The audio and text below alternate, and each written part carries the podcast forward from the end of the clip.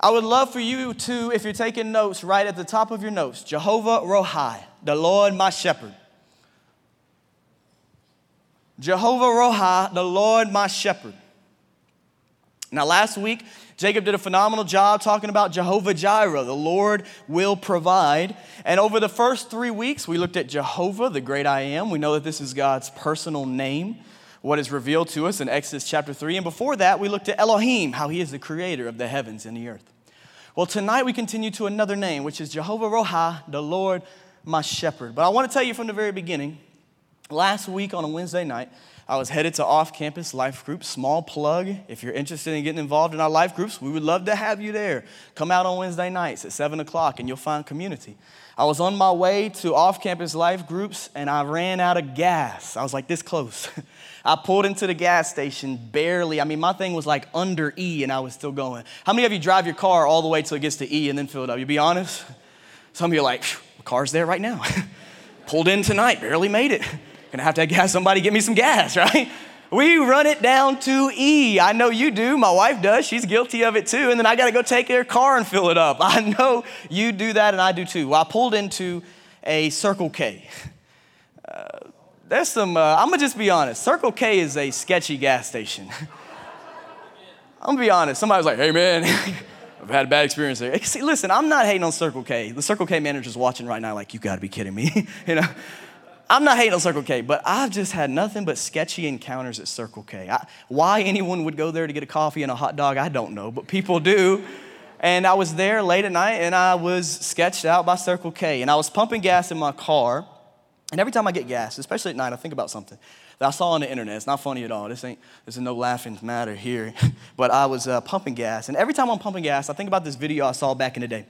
There's a video of someone pumping gas at the gas station. And in the video, it shows what people are called sliders. Raise your hand if you know what a slider is. Not like a cheeseburger slider. Some of you like, I love those at Huey's. no, like a slider. Here's what it is. I didn't know either. Here's what it is, and this is why you gotta be mindful. This is your safety tip of the night. I'm gonna tell you how you can come to know the Lord, and then also how you can be safe at gas stations. Uh, when you're pumping gas, you're on one side of the car, and you have a blind spot. You can't see the other side of the car. So, sliders, I watched this video. A slider is someone who preys on people at gas stations. And they prey on people, and what they do is they, they wait until the person is pumping gas, and then you've seen videos like this. They'll sneak up, Trey, to the side of the car and they do one of two things, really. I told you, it ain't funny. They open the passenger door while the person is pumping gas on the other side of the car, and they take the, the valuables that they can find. Here's a, here's a wallet, maybe. They left their phone in the car, a glove compartment, stuff like that. Or, in worse scenarios, they get into the back seat of the car. It's terrifying, but it's real. They get into the back seat of the car, they duck down, and they wait till someone gets inside the car, and that's where they've got them kidnapping. And I've always thought about this. Ever since I've seen that video, I'm always on edge when I'm pumping gas, especially at Circle K's late at night, because like that's like prime time for them. that's like the NBA Finals for sliders. They're like, oh, Circle K, I got him. This guy's focused on a hot dog. He don't even know what's going on. And as I was pumping gas, I was thinking about that concept, Cheyenne, and then I thought about a verse in Scripture from the book of John. You're familiar with it. The first part of that verse says, John 10 10, the thief comes only to kill, steal, and destroy. You ever heard that verse before? Put your hands up if you heard it. John 10 10, the first part says, The thief comes to steal, kill, and destroy. Right here, look at this. And I thought about this as I was pumping gas. I thought about that concept of sliders at a gas station. Here's what I realized we have an enemy called the devil, and we also have people in this world who are deceitful and love to cause evil. And what I realize is the devil operates just like sliders do at gas stations. Are you ready for this? Watch this. The devil waits nearly until you have a blind spot. And then he comes in to steal, kill, and destroy. Sometimes the devil wants to come in and just like sliders in your car, they want to take whatever they can find that's valuable. Ooh, I can take his joy. Ooh, I can try to take his, his, his peace. Ooh, I can try to take this or I can take that. Or in worst case scenarios, the devil just tries to destroy you altogether. I'm gonna come after him and try to destroy his faith. And as I thought about this at the gas station, it's so real and so raw. Let me just ask you this is what I asked myself, and this is what I want you to ask yourself. Do you have any spiritual, watch, blind spots? Do you have any spiritual blind spots that the thief, the devil, can come in and cause havoc where you don't even know what happened? You know, most times in these situations, the person gets off with the goods before they ever even realize they were there. And you know what? The devil's so smooth, sometimes he will cause havoc in your life before you even realize he's there. Hello? but I love the rest of John 10 10. I'm not just going to give you half a verse. Look at this. Look at what it says after that. The reason why we walk with Jesus daily is because of this right here. This is setting up the whole sermon. In John 10, verse 10 and 11, Jesus says, I have come so that they may have life and have it in abundance. Why? Because I am the good shepherd. Say it with me, that last part. I am the good shepherd. Right here, say it with me. I am the good shepherd. Amen? Listen, sheeps are at risk of wolves, foxes, all kind of stuff. But those wolves and foxes don't stand a chance against a shepherd. and let me tell you something. You're gonna have blind spots in your faith. It doesn't matter how long you've been doing it, you're gonna have blind spots. But if you're walking with Jesus Christ, the devil can do nothing to the good shepherd. How many of you know that? Can't do nothing. The problem is, I see you in the back holding up your hand. That's what I'm talking about. The reason, the problem is we don't walk with the shepherd. We don't walk with Jesus. And so when we're not in God's word and in God's prayer and in prayer with God, the devil causes havoc on our lives. What I want to talk to you about tonight is sheep and the shepherd. Now, the concept you have to understand before we dive into Psalm 23 Psalm 23 is classic. People get it tattooed on them, people memorize it. It has been in TV shows, it has been in movies. This is not new scripture to you. What I pray is that I'm able to give you fresh eyes to it. You have to understand that when the devil comes to attack you, if it's just you and the devil, the devil's gonna win. You say, why? I'll tell you why. Do not underestimate the devil. In comparison to Jesus, he's a loser and has nothing good going. But if it's you and me against the devil, well, the devil has been, I don't know if you've ever thought about this, but think about this, Alexis. The devil has been tempting people far longer than you and I have been resisting temptation. You realize the devil has got thousands of years experience in tempting people and you and I are at a max like 18, 19 years.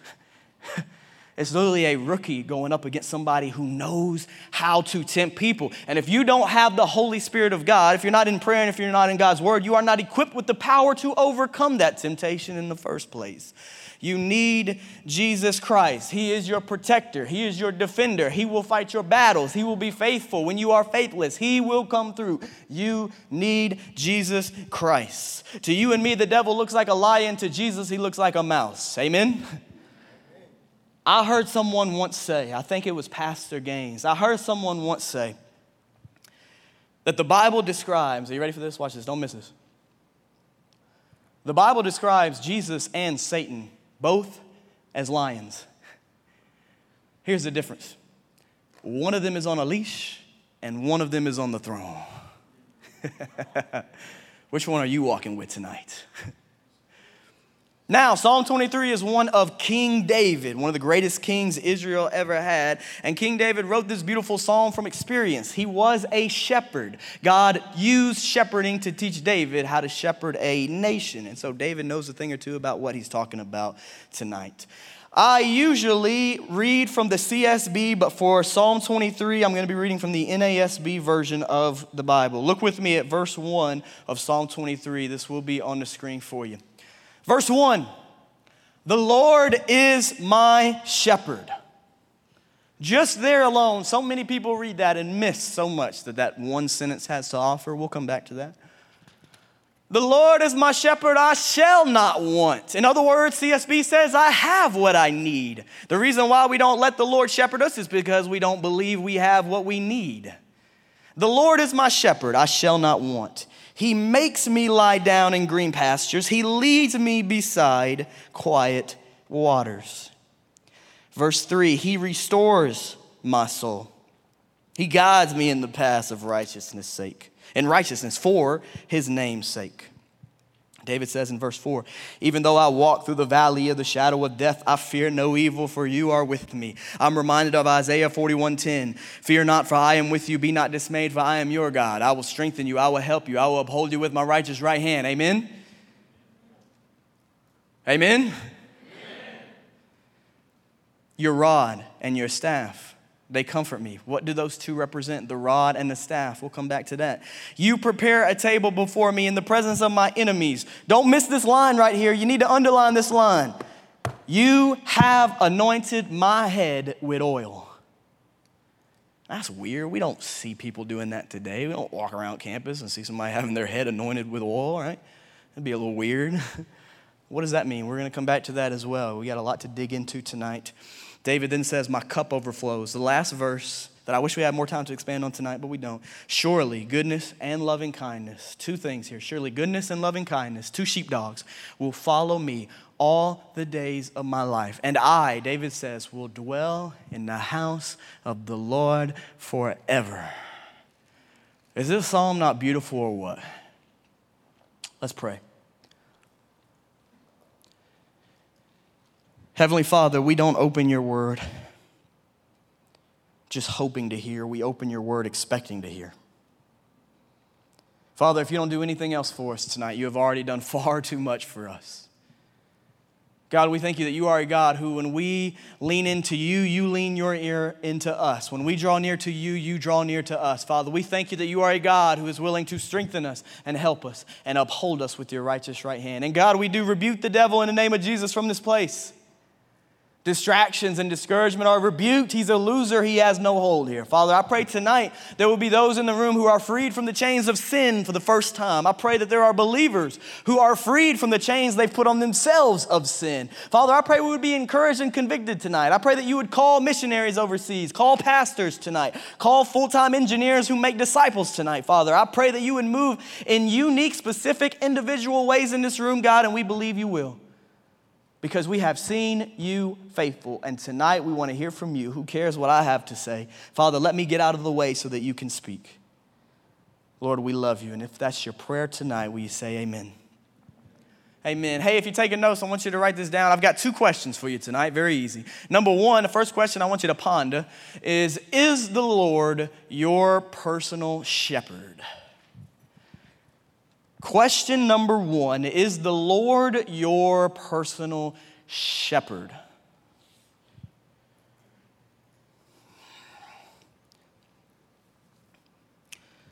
Now, notice two things here in verse 1 that you probably missed. I want you to underline two things. Underline the word is and underline the word my.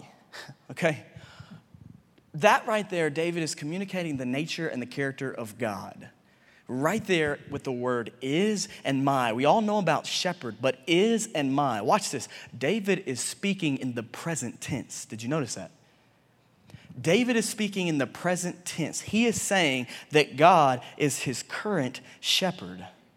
David is communicating that he is walking with God today. Eva, he is not just walking with God yesterday. David is communicating that God is a right now God. You see, for a lot of Christians, I see it in college students. They do something amazing for the Lord last year and they try to live on that for a year.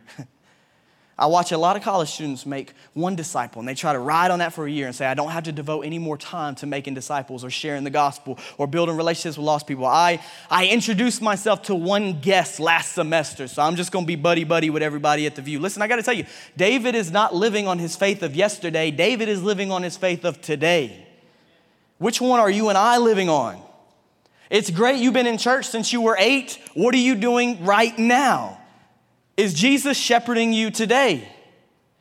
David is communicating that God is his shepherd in the present tense. We cannot live on our faith of yesterday. That's huge. Is. Now, Isaiah 40, verse 1 tells us more about God's character. It says, God protects his flock like a shepherd. He gathers the lambs in his arm and carries them in the fold of his garment. He gently leads those that are nursing. Now, I want you to write this down. What I believe is saying here in this chapter, right here, very clearly, is that God is a full time shepherd. God is a full time shepherd. In other words, God is not a part time shepherd. How do we know that? Because God is not a part time God. That means a full time God doesn't do anything part time. I got to tell you another reason. If God is a full time God, God is not looking for part time sheep. I got to tell you, Jesus is not calling part time disciples. How many of you work jobs? Let me see your hand. You work a job, right? You're probably part time, meaning you have one foot involved in that world, but your other foot is involved in your family and school and the Vue and all these other things. You are split between two worlds. See, that's how Christians want to do with their faith. They want to have one foot living for Jesus over here on Monday and Sunday, but their other foot's living for something else over here. Jesus is not calling part time disciples. He has you at your work to be a light. He has you in this place to be a light. You don't believe me. Luke 9 23, verse 26, Jesus lays it out very clear. It convicts me every time I read it. Jesus said to them all, If anyone wants to follow after me, let him deny himself, take up his cross daily, and follow me. For whoever, really think about this here, for whoever wants to save his life will lose it. You're holding on to a love of money, a love of sexual immorality, a love of yourself and pride, you're going to lose your life but whoever is willing to lose his life. That does not mean you die right now, that means you die to self. And you start to live for him, which means your job, your career, your calling, your degree, all of it is not for you, it's for the Lord God Almighty. If he will do that, if he will say, I am a blank check, God, do whatever you have with me, he will save his life. Jesus goes on to say in the following verses right after it, what does it benefit? Other translations say, what does it profit? We all know about profit because we work and we save money to pay for college. What does it profit someone if he gains the whole world and yet loses or forfeits himself? In other words, what good is it if you gain all this money and all these kingdoms and all this fame and you've got an incredible Instagram and TikTok following? What good is it if you gain all that and lose your soul? Why do we see so many celebrities gain everything and then overdose? Because they spend their whole life trying to get to the mountaintop of earth and they get up there and they realize this is the loneliest place you could be. if you don't know Jesus, oh, man, let me level with you. As someone who used to crave money and attention and fame and, and coaching, I wanted to win games so people respected me. As someone who used to love it, let me tell you something loving and chasing after this world will ruin your soul. I ain't preaching with you, I'm leveling with you, I'm talking to you. It ruined my soul. And then I realized if I gain Jesus, I have gained everything I could ever need. The verse ain't even done. You know, like, oh, please in this verse. Rebecca's like, please in this Luke 9 passage. I got to give you one more. Luke, verse 26 For whoever is ashamed of me and my words, the Son of Man will be ashamed of him when he comes in his glory and that of the Father and the holy angels. Sheesh. Ouch. It convicts me because when I walk in a Circle K and I see someone standing there and they want to engage in a conversation with me, but I'm so busy with my life, I can't stop to tell them about the gospel. I'm too busy. If I can't stop and share the gospel with a stranger, I've got far too much going on. It's not God who's calling me away from that situation. I'm not saying every single time you come in contact with a stranger, there's situations you have to be safe, you have to protect yourself and all those things. But if you and I are giving up clear gospel opportunities because we are ashamed of Jesus Christ, that will come back on us. And Jesus says it in Luke 9. So, right now in your life, think, don't just make this a Monday thing. We are not a Monday only ministry. Who in your life could God be calling you to be bold about Him this week? Where? I guarantee you there's somebody. If not, your mindset's got to change. Now, carrying your cross is never easy, but we have a God who is always with us, helping us. How many of you believe that God is always with us? Amen? Look at this in Psalm 139, verses 7 to 10. The psalmist says, Where can I go to escape your spirit? Where can I flee from your presence? If I go up to heaven, you are there. If I fly on the wings of dawn and settle down on the western horizon. Verse 10 Even there, your hand will lead me, your right hand will hold on to me. Look at me. The question is not, How often is God available to you? The question is, how often are you making yourself available to God? How often? Hour a week? 10 minutes a day? Never think about it again? How much? I wrote this down. It stuck with me all week long. If your time with God is an afterthought, do not be surprised when your thoughts chase after sin.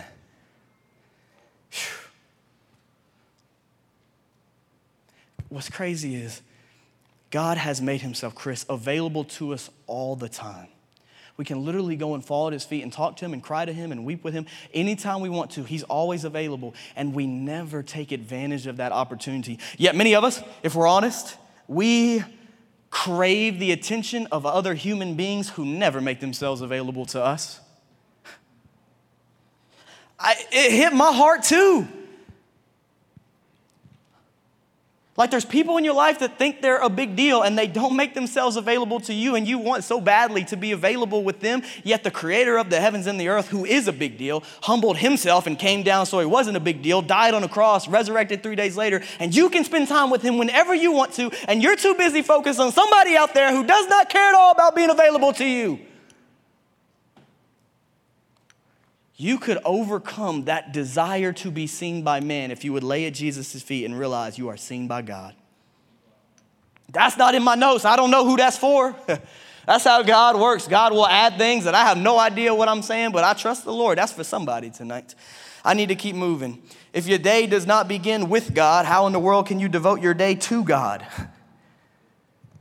I had a college student talk to me last week. He told me, man, Daniel, two of the hardest moments of temptation. Are you ready for this? A college student doing the college life. Said two of the hardest moments to overcome temptation is the moment I wake up in the morning and the moment I go to bed. You been there? You literally wake up in the morning and Satan tries to get sin onto your mind. And if you don't spend that time with God, if you're not willing to take that captive, sin is going to be on your mind all day long. If you wake up with pride on your mind, do not be surprised when you have prideful actions come out through the day. We're just talking. It's just you and me. We're just talking. If you wake up with lust on your mind and you don't do anything about it, you take it to God, don't be surprised when your day is nothing but lust. It's so simple. But if you wake up and you're willing to start your day with God, you will be amazed at how much God is on your mind throughout that day. We make it so complicated, but it's so simple. And when you lie down at night, Satan comes after you like he just wants to devour you with temptation. I know you're going through it. I go through it too. He starts to get you to reiterate things of your day. How could I have done this better? What does he or she think of me? And, and all these things, lust, and all these thoughts going into your brain. And, and social media don't make it any better because you start having a panic attack of anxiety. And as soon as you have an ounce of anxiety, what do we do? Let me grab my phone open up Instagram. There it is. Like you hear the phone ringing, like right about that moment. Like literally, the devil will set off your alarm sometimes. And you're like, I didn't set an alarm. Just remember, it was the devil probably. and you look at it and you get on Instagram, and what do you see? You see all these people who got everything put together and they're so happy, and you're laying there in bed thinking, I'm not. It's this endless, endless, endless cycle. That's why David says in Psalm 63 8, you need to write this down 63 6. David says, When I think of you as I lie on my bed, I meditate on you during the night watches. It's great to think about God here. It's great to talk about God at lunch. But sin is going to continue to beat you over the head until you're willing to think about God in the morning and before you go to bed. David also says, My. Moving very quickly here. He does not say our shepherd, he says, My. If you're in a personal relationship with God, how much do you know what God has said? See, I'm married to my wife. I love my wife. I'm not a very good listener. She says things and I don't catch them. She tells me about her day and I have blocked her out. I'm thinking about something else. I miss things she often says. How much I know my wife is very dependent on how much I know of what she has told me. I heard a hard question this week and I want to give it to you. It should be on the screen. Here it is. Let's put that on the screen. If you were thrown into prison tonight for the rest of your life with no Bible and the only scripture you had was what you had memorized, how much of God's word would you have?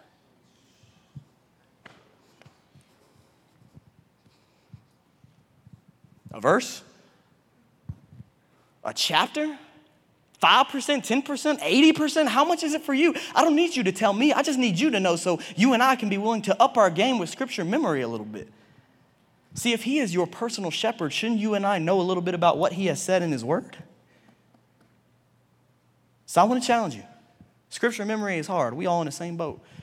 If you're in a personal relationship with Jehovah, Jehovah Rohi, your shepherd, how much of his word do you know? Now, before I move on to the next question, people love my dad. I want to tell you this. People love my dad, and I love my dad. He's watching the live stream tonight. My dad is amazing. He is a mechanic. He's been a mechanic for a lot of years now, and as he fixes cars, he loves to listen to Elvis Presley. It is amazing. If you walk into my parents' backyard, you will hear two things. You will hear engines going and Elvis playing. I mean, it's a guarantee. He loves Elvis and he loves riding his bike and he's an amazing guy. What's so cool about my dad is that my dad fixes cars. And I don't want to ever use my stage to plug anything, but if you're looking for car work, my dad's name is David Harris. He would love to help you out a little bit. You let me know, I'll get you his car. Some of you are like, is he being serious? Kind of. let me know afterwards if your car's broken down. My dad's a mechanic. And what's amazing is he's fixed a lot of people's cars here at Bellevue. So here's what's crazy, uh, Salsa. He'll uh, nice chop tonight. You look good. Uh, my dad, I'll be walking through Bellevue, and uh, people will stop me. Seriously, the high school pastor, Steve Spence, was like, "Dude, I love your dad." I'm like, "Man, that's great. Like, I do too. You know, how do you know my dad?" I'm like, oh, "Fix your Jeep, right?" My dad fixes people's cars, and so people talk about my dad all the time around me. Here's what's crazy. People talk about my dad all the time, but I've still got to go spend time with them. Why? Just because you hear someone talking about your dad doesn't mean you're spending time with him. A lot of Christians hear people talk about God their Father all the time. Man, they hear God the Father at church, they hear God the Father at lunch, they see God the Father on social media, they hear about Jesus everywhere, and they think because they hear about God their Father, they're spending time with God. No. Just because you're here and you hear about your Father does not mean you are spending time with Him. What I have to do is, even though I hear about my dad all the time and how good he is, if I really do believe that, I'm gonna make time, Ibuka, to go sit down and hang out with my dad and have lunch. And you know what? If you really believe your father is good, like you just saying, you will make it a priority to sit down, get in his word, and pray to him. I've got to move on. Question number two Do you view yourself as sheep? We talked about the Lord as our shepherd. Now let's talk about us. Let's talk about perspective on us. We see that God, excuse me, is our personal shepherd. He is our ever, he is our right now shepherd, but do you view yourself as sheep? Look at verse 2. He, God, makes me lie down in green pastures. He leads me beside quiet waters. He restores my soul. He guides me in the paths of righteousness for his name's sake. Now, here's the thing you will never follow Jesus as your shepherd until you come to a real understanding that you are sheep. You see, many of us don't understand that we are sheep, and that's why we don't follow Jesus as our shepherd. Or the dangerous part, this isn't in my notes, we want a savior, but we don't want a shepherd. Meaning, we want Jesus to take care of us in the afterlife, but we don't really care what he does with us here in the present life, as long as we get to do what we want to do. People often want a savior, but they don't want a shepherd. Why? Because the sheep don't dictate where they're going, the shepherd does. Some of us know the minute we break down and really commit to Jesus and really choose to follow him, he's going to call us to do something we don't want to do. Nobody wants to go through a valley until it comes. I want to give you four qualities straight from Psalm 23 that teach us about sheep. The first one, I want you to write it down, is A, dumb. Some of you are like, I came out here for this. What'd you learn tonight? At the Vue, been hearing about that place. What'd you learn? Pastor said I was dumb. You call me a sinner, but don't call me dumb. I'll have you know, Pastor, I got a 7.9 GPA. I got 42 on ACT. I'm a biomedical engineering major. And that's great. God has given us smarts, He's given us intelligence. Did you notice that that came from God, though? Even on my best day, I can't take credit for anything that I do good. It all comes from the Lord anyway. What you and I have to understand is that just like sheep, we are dumb. Now, you will see SEAL trainers, you will see trainers of all kind of animals, but you will never see a sheep trainer. You will never see sheep doing uh, somersaults and backflips and stuff like that. They're just too dumb to be trained. They are quite possibly the dumbest animal on earth. I know that's a stretch. I don't know if we can measure that. You're like, okay, I'm checking out here. This guy doesn't know that. He has not seen some of the fish in my aquarium. Like, I don't know what the dumbest animal is, but sheep are up there. And it's almost as if God is trying to teach us a lesson through this. I know you're like, Daniel, please don't do this. But here's what's amazing watch this about sheep. That's how dumb they are. Literally, one sheep will start walking in a circle. and then other sheep will notice and think that sheep's going somewhere. So they'll jump in and start walking in a circle too. So you'll have an entire herd of sheep walking in a circle thinking they're going somewhere. As your pastor, if I'm not walking with God, all I'm doing is walking in a circle, and you guys, if you're not walking with God, are gonna walk in a circle too. And we will literally believe we are going somewhere. That's how dumb sheep are. And you know what? We do the same thing. We literally take one scenario and we go over it and over it and over it and over it. Well, does she like me? Does she not like me? Does he like me? Does he not like me? Left me on red for an hour. She ain't never done that. Why? Over and over and over and over. And we're going in circles and we don't even realize it. We don't even realize that our little whole day has been wasted because of going in a circle about things that really don't matter. I know it's funny. But when you think about Isaiah 53 6, it makes it very clear. You're like, Daniel, show me where this says I'm like sheep in scripture. I'll show you. Here it is. Isaiah 53 6. We all went astray like sheep. We all have turned to our own way, and the Lord has punished him for the iniquity of us all. The Lord put the punishment we deserved onto Christ the Messiah so that we can enter into heaven. As human beings, we are dumb. We are. Our generation, especially, we are an emotional driven generation. This is just you and me talking tonight, man. We, we just talking here. We're talking about some serious stuff, but we just talking. We are an emotional driven generation. And what I want you to understand is I wrote this down, this won't be on the screen. I do want you to write this down if you can catch it. Level headed decisions are often lost due to emotional responses. Level headed decisions are often lost due to bad emotional responses. Our generation responds so emotionally about everything. Everything is personal. Everything is about me. Everything is trying to take me down, and it's a spike at me, and everybody's got my bad interest at heart. We make dumb decisions. We run back to ex boyfriend and girlfriends that we have no business being with. We hold on to unforgiveness in our heart for years and years and years, thinking we're hurting that person when really we're killing ourselves. We make dumb emotional responses. The reason why many Christians won't let Jesus shepherd them is because they don't believe they're dumb.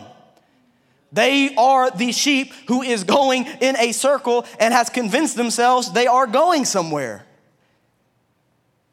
Don't be that way. Literally, what's amazing about it is no matter how dumb you and I are, and believe me, I'm not the sharpest pencil in the tray. I tell my wife that all the time just to give her a heads up. I told her before we got married, I said, I'm not the sharpest pencil in the tray. God will use you. God will use you. That's what's amazing about this. Is literally a shepherd knows a sheep is dumb, but still calls the sheep to follow him. God knows that you have insecurities, you have flaws, you are broken, and yet God will choose to use you. If I can be real and transparent with you, I told DeAntrez as we were walking up tonight, I hate public speaking. I can't stand it. I've told you this on the live stream. When I would do speeches in school, my hands would literally shake. And I would look like a tree in the wind. I'm like, just shaking, scared to death to talk to people. I was like that in regular conversations, Kate. I mean, I struggled in regular social interactions. I was lost and broken, and none of me says public speaking. So the fact that God has called me to preach is just irony. It's literally him laughing at me the entire time saying, You thought you couldn't do this, and yet here I am doing it through you. I can't take credit for anything I say on this stage. I remember the kid who was shaking and scared to speak. I can't take credit for this. Don't you ever give me credit for anything I say. Unless it's of the flesh, it belongs to me. But anything of the spirit goes back to God. And you know what? You need to come to that understanding that you need God in every area, not some areas, every area. And He will use you. I'm telling you, man, as somebody who, like, Jesus is not theoretical for me. Like, it's not, this is not about church for me. I got into this because Jesus radically changed my life. That's why I do this. Like, this is not about us looking cute and having our study Bibles and all that. No, Jesus radically picked me up and changed my life, and He will do the same thing for you. That thing, they tell you in preaching, don't say thing. I'm gonna say it. That thing you're so scared to do for God, if you would just step out in faith, you'd be so amazed at how He will use you. I wrote this down in my notes. It blessed my soul. I wrote this down. God will call you to do things you aren't qualified to do so that you get no glory and He gets all the glory. Isn't that amazing?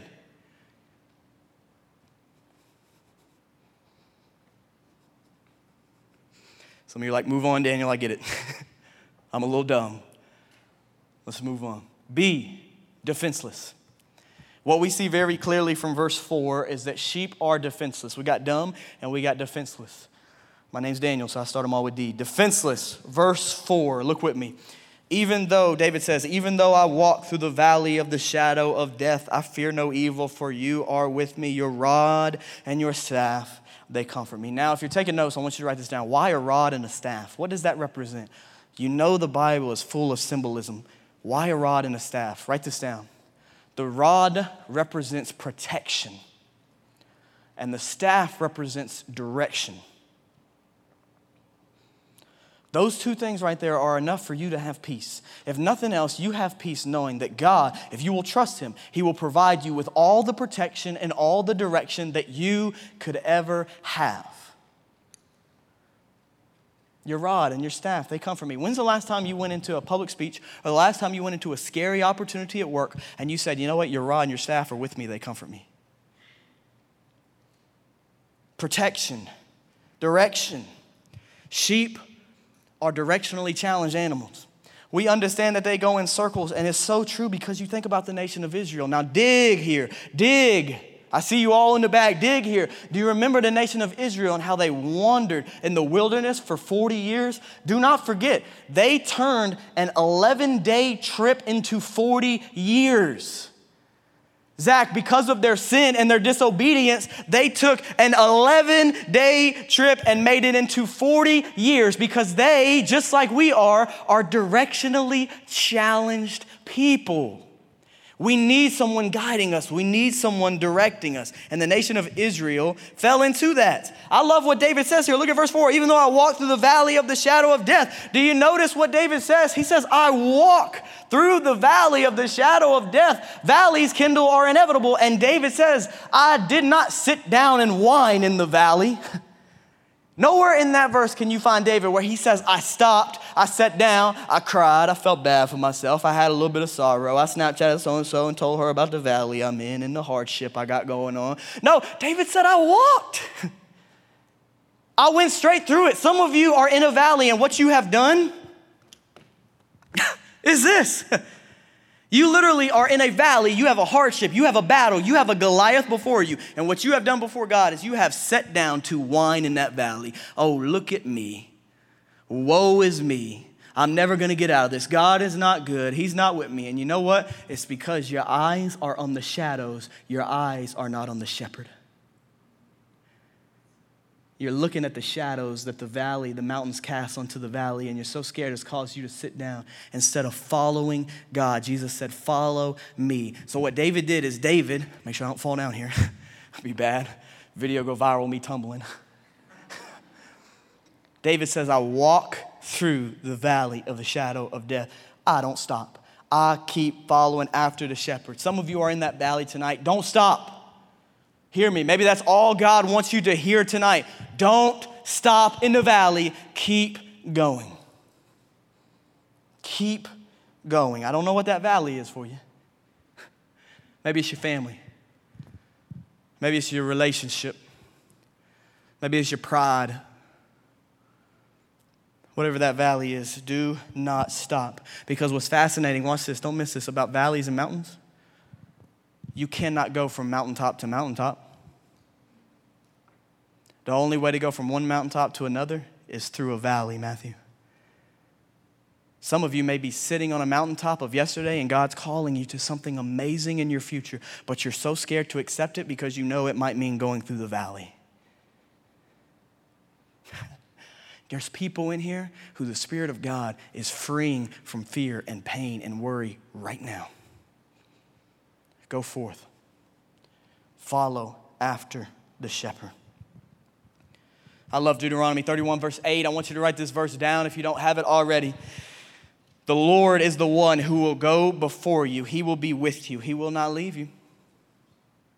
in the valley when it's dark. He will not leave you or abandon you. So do not be afraid. Do not be discouraged. Now, there's an amazing part in this that I told you we were going to come back to. I told you we were going to come back to this. I want you to look right here at verse 5. Underline, you have anointed my head with oil. What in the world does that mean? DeAndres is a 2020 college student. What does it mean to have your head anointed with oil? Uh, we don't see this played out. Delaney, we don't see this happen in our life. What does this look like? Here's what's amazing. Okay, watch this symbolism. David is saying, watch, really walk with me here. David is saying that God anoints his head with oil. Let's go ahead and put the picture up there. This is a sheep. well, that sheep look happy as a mug. Look at that sheep. that man smiling, man. Goodness gracious. Uh, might look like Dakota when he gets some food in front of him, man. That man smiling. Where Dakota? My boy's in here somewhere. He was like, oh, hey, hey. All right, let's move on. Wasting time. The sheep here, look at him. He's smiling. He's having his head anointed with oil. This is fascinating. Let's apply this to the life of a 2020 college student. Look at this on the screen. This should all be on the screen. Sheep can get their head caught in briars and die trying to get untangled. Do we have that slide? They might not even be in here, honestly. They might be up in the control room. Sheep, if it's not on the screen, listen to me really closely. Sheep can get their head caught in briars and die trying to get untangled. And what happens to sheep when they do this is there's horrible little flies. Horrible little flies, John. And those flies, what they do is they attack the sheep's head and they go in the sheep's ear and they lay eggs inside the sheep's head. It's gross, I know, you're gonna have to bear with me for a minute. These insects are pests they bug the crap out of you. They just, they wear the sheep down and they plant eggs inside the sheep's head. What happens to the sheep is these eggs that are planted inside their mind, it drives the sheep crazy. And the sheep literally start banging their head on concrete, literally trying to do something about the issue because they don't know what else to do. They bang their head onto the concrete until it kills them. But when the shepherd comes to the sheep, who the shepherd loves so much, and the shepherd looks at the sheep and knows that this sheep is going to face attacks from insects. What the shepherd does is he takes the oil, it's cool, it's nice, it's refreshing, and he, he puts it on the sheep's head. And when that oil covers that sheep's head, it protects that sheep from any attacks from insects. I just want to ask you a question. David said his head is anointed with oil. You tell me, is it possible that the eggs laid in those sheep's brain, those insects, is it possible, Brie, that the devil, who is a pest, who will wear you down, is it possible that the insects represent the little bitty thoughts that Satan plants inside of your mind?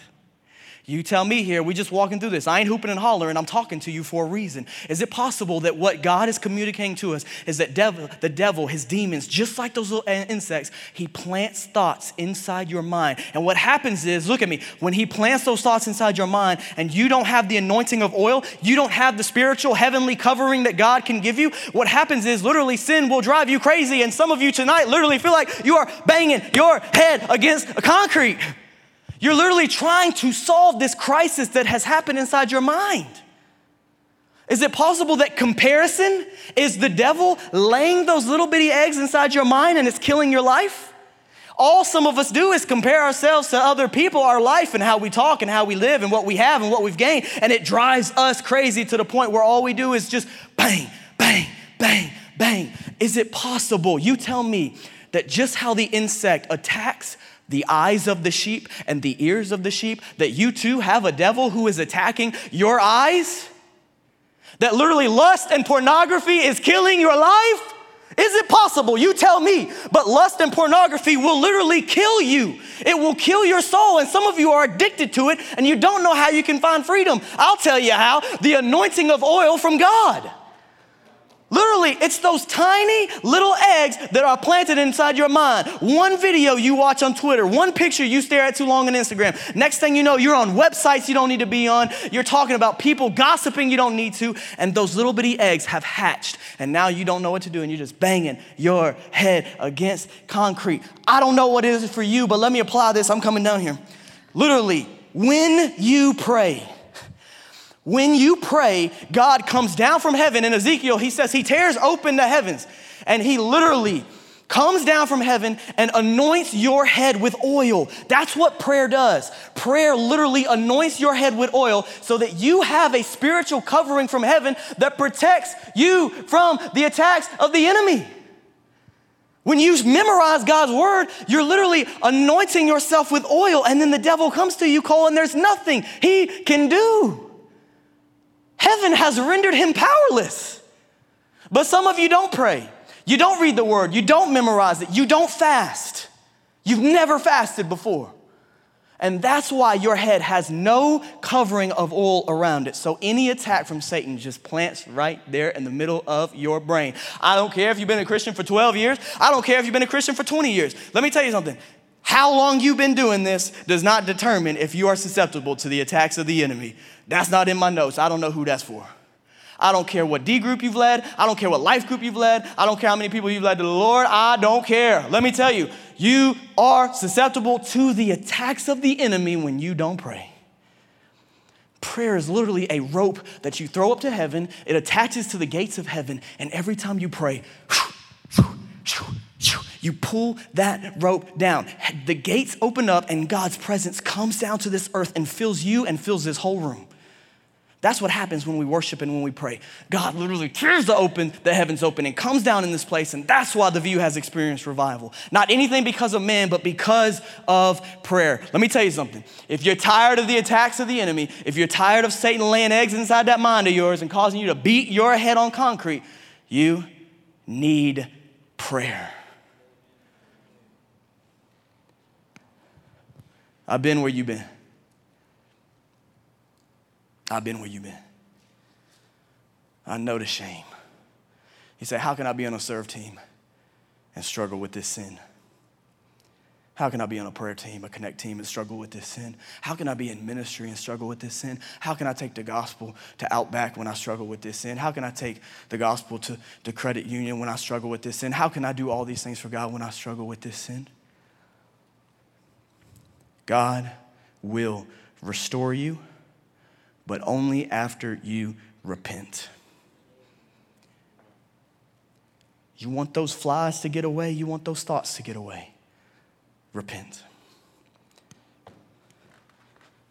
I got to keep moving. David's head is anointed with oil because he spent time at the feet of Jesus. C, dependent. Moving very quickly here. C, dependent. Look at verse 2. God makes me lie down in green pastures. Make is not a request. If you're taking notes, write that down. this is not a request of God. This is not a suggestion of God. Uh, God is not coming to you and suggesting, hey, think it'd be great if you lay down for a minute. like I know you got a lot going on, and uh, you know you're I'm on your time, man. Like listen, if you get some minutes, I think you need to lay down. No, God will literally make you lie down. And some of you are going, going, going, going, going all the time, and you never take the time to sit at the feet of Jesus. Your soul is running on E. When will you stop? How many of you ever drove a car with a flat tire? You ever felt that feeling with a flat tire? You know what happens when you try to drive that car with a flat tire? It'll go, but every single time it goes, it's choo choo, choo choo, choo choo, and it's rough. It's not smooth at all. Every single turn is rough. Why? Because that flat tire does not have the air that fills it on the inside. That's why every single turn is rough. When you're burnt out and you don't lay at Jesus' feet and you have overwhelmed your calendar, you are a flat Christian. You are just like that flat tire. You're going, but every single time you go, every day, every meeting, every view, it's I gotta make a disciple today. I gotta invest in somebody. And it's never smooth. Show me your calendar, I'll show you your values.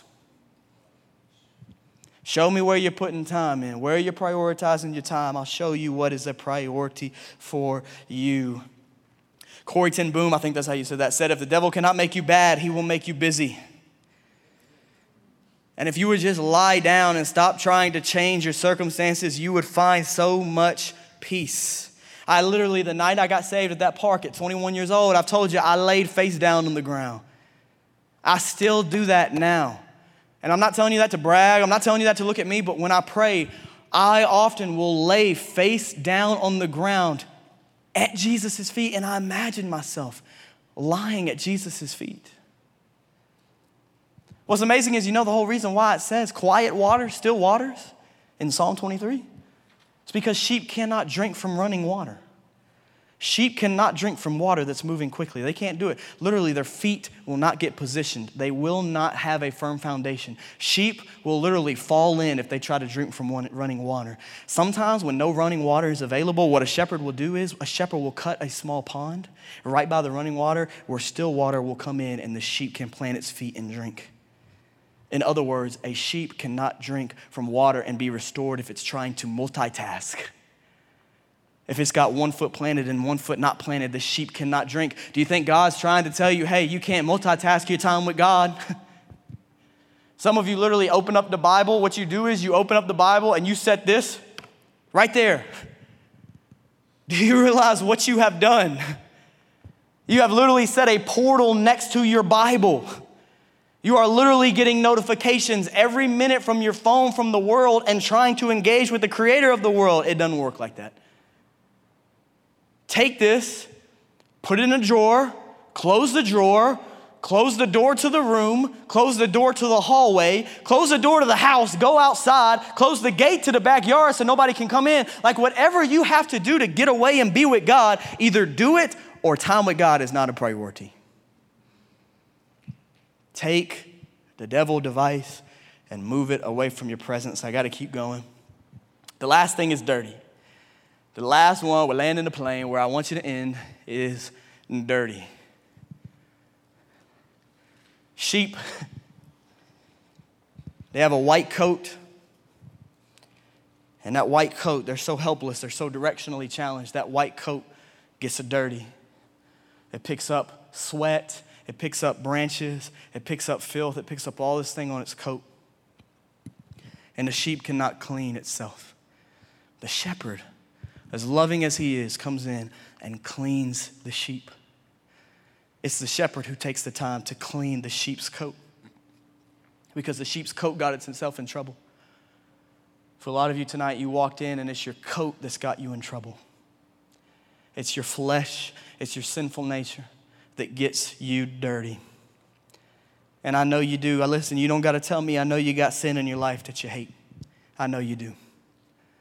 When you repent, here's the beautiful picture of Psalm 23.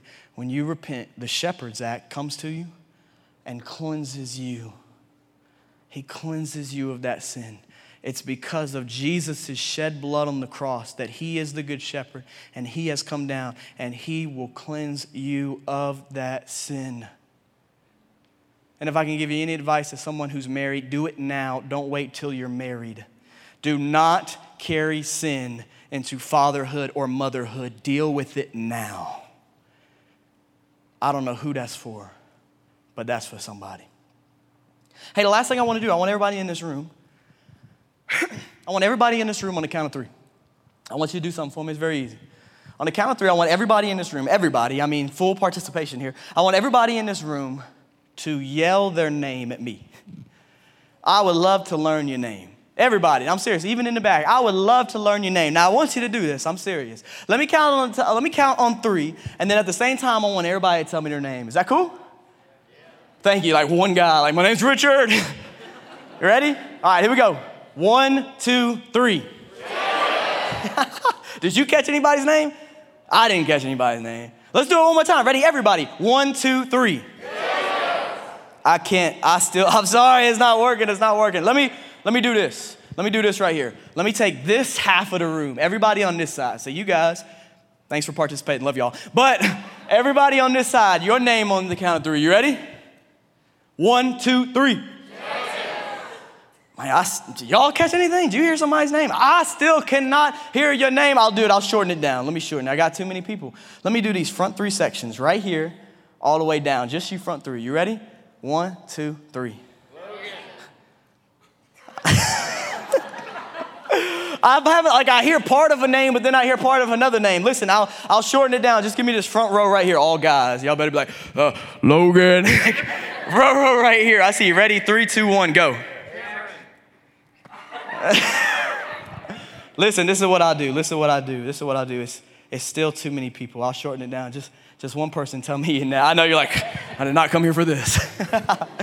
tell me your name on three. You ready? One, two, three. Jackson. Thank you, Jackson. Appreciate you, brother. As I was thinking about ending the sermon, I wanted to end it with one last verse. It's a verse you've heard, I love it. It's John 10 27. It's on the screen. Look at it. It says, My sheep hear my voice, I know them, and they follow me.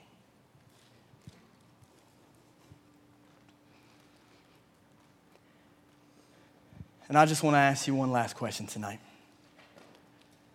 In your life, if you are claiming to follow Jesus, do you hear his voice? Can you hear Jesus' voice? What's amazing is Jackson was telling me his name the whole time. He was talking to me the whole time, but I couldn't hear him until I silenced every other voice of this room. Let me tell you something. You want to know why you're walking around confused about your calling, confused about your purpose, confused on what God is really saying to you? It's because you are trying to hear the voice of God, but you're not willing to silence all the voices of this world. As soon as I silenced those voices, I got Jackson's name crystal clear. The moment you decide to silence the voices of this world, you will hear God clearly. Through His word, you will hear His voice. And then that verse tells us what's next. You will follow Him. Maybe the reason you're having a hard time following Jesus is because you don't know how to hear His voice. You've got all these voices going at you 100 miles an hour.